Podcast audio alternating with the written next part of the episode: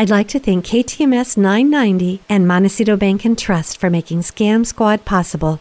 I'm Patty Teal. And I'm Deputy District Attorney Vicki Johnson. Scam Squad is up next. Sound off. One, two. Sound off. Three, four. One, two, three, four. Scam Squad.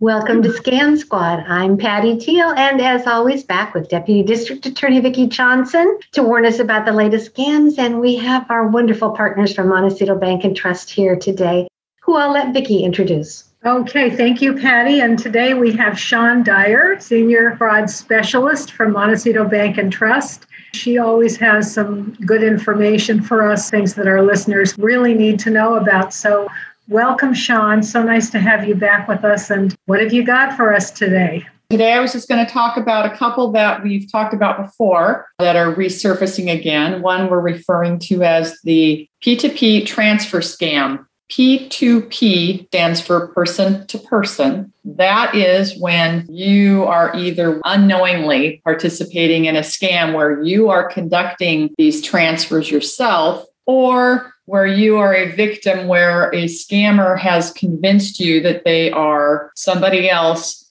and you allow them access to your online banking so that they can perform these transfers. P2P is typically like Zelle or Venmo or those kinds of things.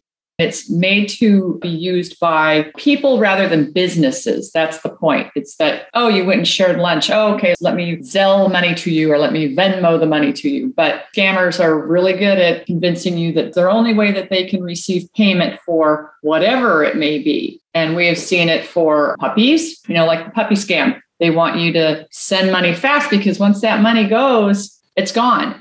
If you have Zelle, for example, all you need is their cell phone number or an email, and that money goes with that. If that fraudster, which usually they are already set up to receive it, that's it, and it's gone. I used to play tennis with a friend, and we would take lessons occasionally. And I would always race to pay the instructor with my checkbook and she would get on her cell phone and pay by one of these P2P transfers to the guy that was giving us lessons. So, what did they have to do to set that up? I never quite understood the process. What did the instructor have to do? What did she have to do? By the way, she almost always beat me in the race to pay him first.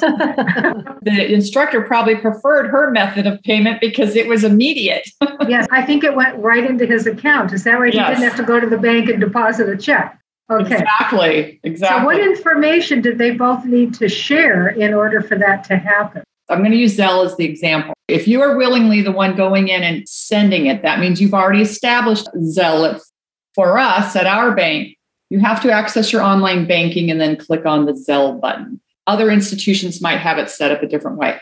But by establishing your account with Zelle, it means you've already entered your bank's information, your account information, and you have set up your profile within there. And you have decided what they're calling is a token. What token will be used to send money back and forth? And that's either a cell phone number, or an email address. You can also do your whole checking account routing number and account number. However, that means if you are sending money back and forth, you're providing that other person with your checking account routing number and account number. So that's the least favorite. And that one is not quite immediate. So if you're transferring money, you literally just say, hey, here's my cell phone number. For example, let's say I'm going to send you 20 bucks, Vicki. So mm-hmm. I'm going to go and you've already got a Zelle account set up and you've told me it's my cell phone number. That's my token. So I go into Zelle and I put in your cell phone number, $20, and I click on send. You will receive a text message on your phone that says, Hey, Sean Dyer's trying to send you $20 via Zelle. Would you like to accept? And you hit yes. And then it's linked because you set your phone number up as your token. It knows to go to that number, which is linked to your account, and the money's there. Okay. Just like that. Yeah. So, as the sender, you would have to get on your cell phone or banking, computer. You could be on your computer, computer in your online yeah. banking. Go to your online banking, and when you're in your online banking, access Zelle, which I'm assuming is an app. And then what do you do? Within Zelle, it can say, Do you want to send money or receive money? Okay. Because you can send a request saying, hey, you owe me. Okay. But that person also on the other end, then they are they'll get that message. But again, you have to have their cell phone or their email, whatever they've yeah. set up as their token. So once you're in Zelle, Zelle will then prompt you Do you want to send money? Yes. How much do you want to send? $20. Who do you want to send it to? And then what does she provide? Does she provide the tennis instructor's email? She number? probably had his cell phone number. Okay. So she provides the tennis instructor's cell phone number. She puts that in. 30 seconds and it's verifying that cell phone number is linked to a valid Zelle account. Whether it's a fraudulent one or not, obviously, yeah. we don't know. But if it's a valid one, then it can accept it and it should notify the instructor that somebody's trying to send him money. So they both have to have a Zelle account. Correct. On both sides. You have to have a Zelle account on both ends. And of course, the fraudsters all have many of them. And the idea is they just go through and blast through quickly to as many people as they can, as quickly as they can, and then they're gone. And so basically, they contact a person maybe with a product that's going to be sold, say, pay me through Zelle the gift cards have not gone away by any means, but okay. this is another means of getting funds. If people are finally catching on that no good comes from a gift card, except if yeah. you're actually going to hand it to the person that you're giving a gift to, this P2P transfer is the next best thing. The victim doesn't have to go into the bank. It's not like a wire where they have to go inside a bank or go to Western Union anything like that. They're doing it on their phone or right on their tablet or on their computer. So now we have to be suspicious if somebody that we don't know exactly is asking us to pay by P2P. You should never be using P2P if you don't personally know that person. Okay. It can absolutely be a scam. I sent some money to someone earlier in the month and it was a little larger amount. And they did hold up on it. And the bank actually called me to make sure that I knew the person. That's I that great. Was, mm-hmm. So I guess banks are feeling they have to do that. But it was good that because I'd never sent to that particular person before. In the scenario that we just talked about, where you're doing a P2P transfer using Zelle, by you doing that, you're not giving them any way to access your banking information, are you? I mean, they can't then get in and go even further and take money out. Correct. If, and that's the key part, if you're the one who initiated it on yeah. your phone and sent it, then yeah. that's the that's the worst of it. You're just out that money because you did it. Okay. But you did not disclose, hopefully you didn't you didn't need to disclose your bank, your routing number, any of that because you just went in and went to Zelle and said, I'm sending money to this phone number. Okay. All right. So there shouldn't be any identity theft related to that, but related to that, to that kind of transfer. To yeah. that kind of a transfer. All right. Now, does PayPal work the same way? I think it's similar, but I hate to say I don't use PayPal. You know, I have used PayPal quite a bit too, and there is a little bit of a difference. So it goes to your PayPal account and it sits there until you press a button transferring it into your bank.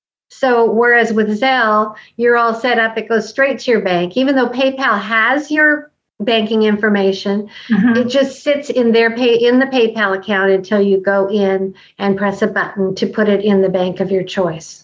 Okay. But it is similar. I think PayPal came along 1st is mm-hmm. how it seems to me. And then these others streamlined it even more. So it sounds like the PayPal is more like they have an escrow holding account for as you sign up. Mm-hmm. And that's the go between. And that's the hold up too, because yes. I think that's probably not same day. It may be next day once you go in there and accept it into your bank, you can get it within like five minutes. Well, it depends. If you do it through a routing number or if you put it on a card, they have variations. If you do it like the immediate, there is a small fee they take out, a very small percentage. Whereas with Zelle and Venmo, I don't think they take any money out. No. So, Sean, have your customers shared with you the kinds of tricks that these scammers are using to get well, them? Well, like one was the puppy scam. Some one gal was trying to buy a horse. It's more frequent where it is our customer is searching for something mm-hmm. and they get caught up rather than being solicited right. for something. Okay.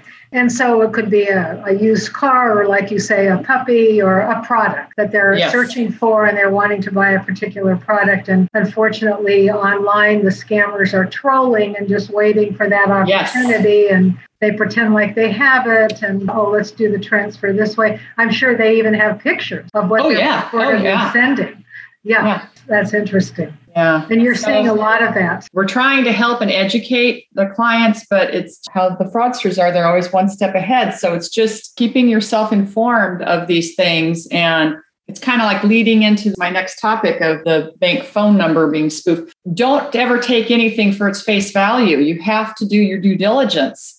If you think it's that good, if it's too good to be true, it is. And if it seems like it was really cheap and should have cost a whole lot more, well, it probably should. I imagine the cryptocurrency transferring too, because you copy a link and you copy it into their link, and boom, it's gone, and you probably can't get that back either. So it's along the same line as these. Exactly. Mhm. And crypto, we yeah, that's a whole whole other thing, as we all know, which I am I am not uh, well versed enough in it to even get into. But it's that easy. I've sent some Yes. crypto to my son, and you just copy a link and Yes. you press it into his, and it's just like sent, and choop, it's gone, and he's got it. So it's another very fast way to send money to friends. Yes.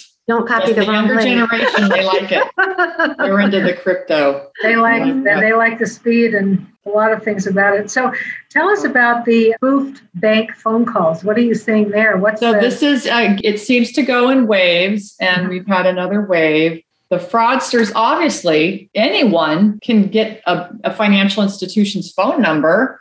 We have it out there, so it's easy to find. I don't know the process of how the fraudsters do the spoofing, but they are spoofing the bank's phone number. And other local banks have had it happen as well. And now everybody has like, you know, caller ID. So you Sure. can see your bank's name is coming up. Oh, I better take that call. It's the bank. Again, Right. that sense of urgency. Oh, something's wrong. That's always our first thought that we better, you know, answer this call. Well, don't answer the call. I hate to say it. Don't answer the call. You call the bank directly and ask them, did you just call me for something? Our service center will have a log of all ingoing, outgoing calls. But what happens though is customers get a spoofed bank call. That's where we've had one of the P2P transfer scams is they thought it was the bank calling them, telling them that there was something on the account that they needed to investigate. And they saw a charge coming from Amazon and we, we want your assistance to help us with whatever. And, and I don't have the rest of the details of the story, but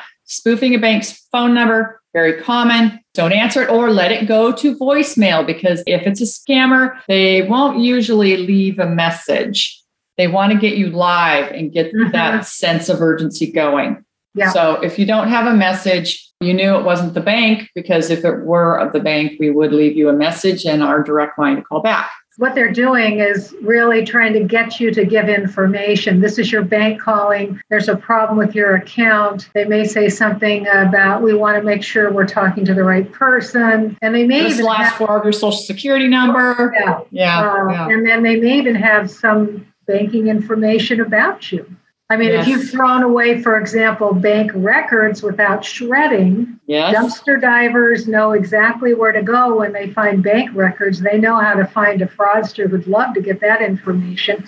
Next thing you know, you're getting a phone call and they have maybe a little piece of your banking records. Oh, we're just verifying that this is account number. These are the last four numbers. And is that correct? Well, can you give us further verification? And before you know it, they've mined you for whatever information they can get to finagle themselves further into your banking system. I would imagine that's what they're. That is absolutely mm-hmm. correct. And data breaches are just commonplace now. So Really? all of us have had some pieces of personal data breached from some company, credit card, restaurant. Our stuff is out there. So Is that right? don't Yeah. don't think for a minute that all of your personal identifiable information is safe and secure because it isn't. Always be on guard. Yeah, remember when they had that big breach of one of the credit reporting agencies? Yes. And Experian. everybody's in Experian, thank you, and everybody's information. is Well, Vicki, we could repeat your coworker's information from last week. Dayton Aldrich told us that you could go to a site, and I was thinking I should do it, but haven't done it yet. It's called haveibeenpwned.com, P W N E D.com.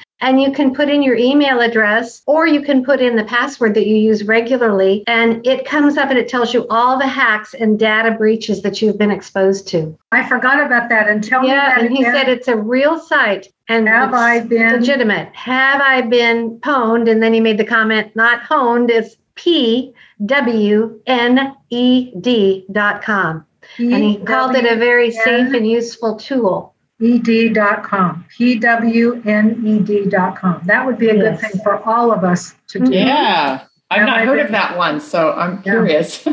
wow I'm so we've got the, the p2p transfer scam we've got the uh, spoofed bank phone number scam anything else we need to be careful about or it goes on and on doesn't it oh my You don't even have to leave your house to get these scams to happen. That's That's, right. the unfortunate thing. yeah again thank you so much for coming on and sharing this information with us and you. patty thank you for remembering that site from last week Absolutely. it had already gone kind of right out of my head so do you want to hear a sort of humorous story but strange let me just put it this way a strange story that has a good ending Well, Sure. it has a good ending. We'll listen. okay.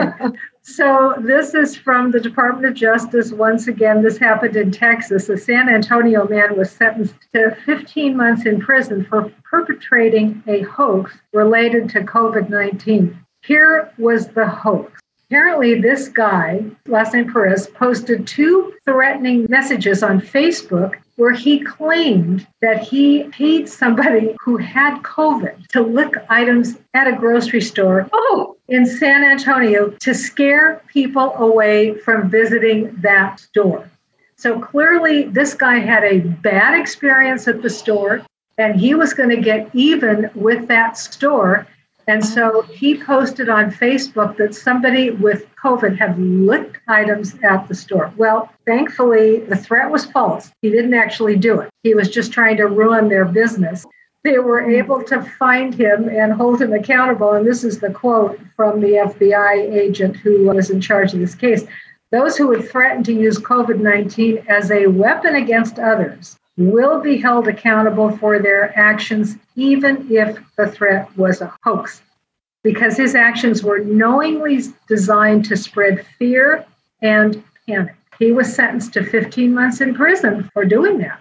So anyway, it's a strange story, but with a good ending, and it just shows the lengths that people will go to to exact their revenge. yes. I guess, Mhm. yeah, yeah. Man. Thanks for sharing, Vicki. I know. Well, you know, it gave us a little bit of a laugh, although we're It also did. going, "Oh my gosh, that's horrible." Uh-huh. Absolutely. Well, Thank you, Sean. You always have such great information, and thank everybody at your bank for all the good they do to warn the community about scams. Thank you for having me again. I look forward to seeing you next time. Okay, bye Okay. now. Bye bye. Bye.